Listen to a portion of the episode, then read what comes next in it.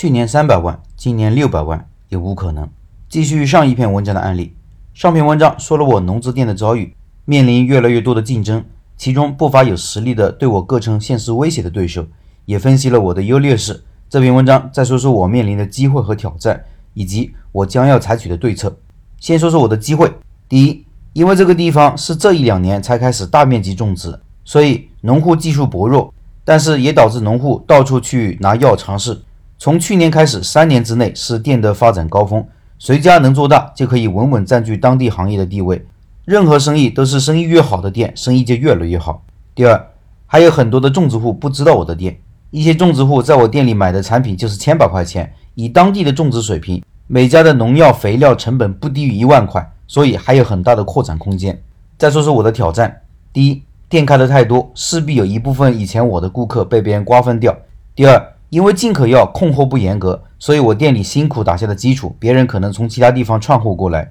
第三，进口药产品太多，我不可能全部掌握在手里，代理就会找其他的客户。第四，我的店属于整条街和邻近的街都眼红的状态，去年就有很多卖农药的在田间地头说我的坏话，所以我大概率会成为整条街同行针对的对象，一个店抗衡二十几家店。我有点怕。第五，因为很多农户第一年种，他们自己不懂技术和管理，所以很多开车流贩卖药的就有机会了。一到田里就和他们说这番茄怎么怎么了，要打什么什么药，农民就马上买了。第六，去年全国大面积种植番茄，导致番茄价格崩溃，很多第一年种的农户血亏，明年很可能现款会比较难，资金压力比较大。第七，农民种地很不容易，我也不想他们上当受骗，但是我和他们讲这些专业的东西。他就觉得我是在骗他，听不进去，就觉得我是想让他多买货，他就喜欢那些便宜的。好言难劝，该死的鬼莫过于如此。最后说说我今年的竞争策略：第一，今年基地不种了，店里就两个人，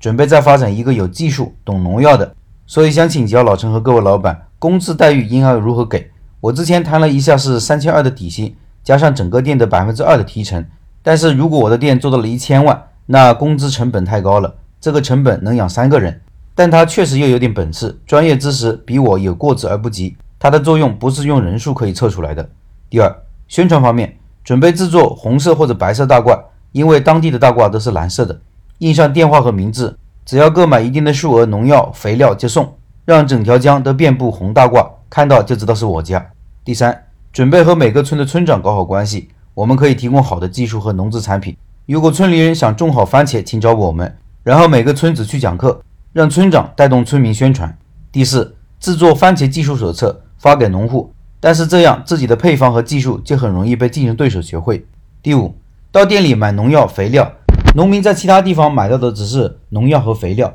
但是在我们店里买到的是植保知识，让农民自己学会辨认农产品的好坏和配方的合理性，还有对病虫害的辨认。第六，两个人每天下地服务，从做商成为服务商。所以我才前面说需要懂技术、懂农药的专业人员。第七，因地制宜，试验出自己的农药肥料配方。去年因为没有时间，用的都是我学的配方，药贵，利润还不高，进口药百分之十左右的利润。第八，和代理平台和厂家要人，不要求他们每天人在，但是时常要下地帮我推广。第九，定制成本低的肥料，压低售价，用来拉客。暂时只能想到这些了，迫切希望得到老陈和各位老板的指导。用你们的行业知识看看我的想法的可行性，对人员的扩充，对自己店面的宣传，对产品如何调整，和面对如此大密集的竞争有无更优解，同时给出宝贵建议，再次万分感谢。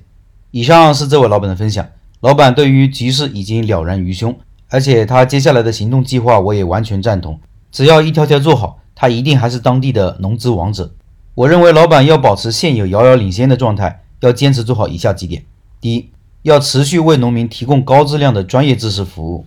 农药、肥料这些一点都不稀缺，哪里都可以买得到。老板的专业知识才是最稀缺的，老板科班出身的经历，老板愿意实实在在的帮助服务农民的服务意识才是最稀缺的，也是农民最需要的。农民需要什么，一定要弄清楚。他们需要的不是便宜的农资，而是产量的提高，是需要有人能用现代的科学知识指导他们种植。第二，如果人手够的话，可以深入田间地头。和农民建立广泛的联系，到村里讲课，成立微信交流群，实时掌握情况。第三，有可能的话，和政府相关的农业部门合作，因为在这件事情上，老板和农业部门的目标是一致的，就是帮助农民提高收成，而自己在这方面有专业优势，有农业部门的支持，农民会更加信任老板。回答文章标题的问题，在激烈的竞争面前，营业额翻倍有无可能呢？我觉得还是有可能的，老板有这个能力，我相信老板。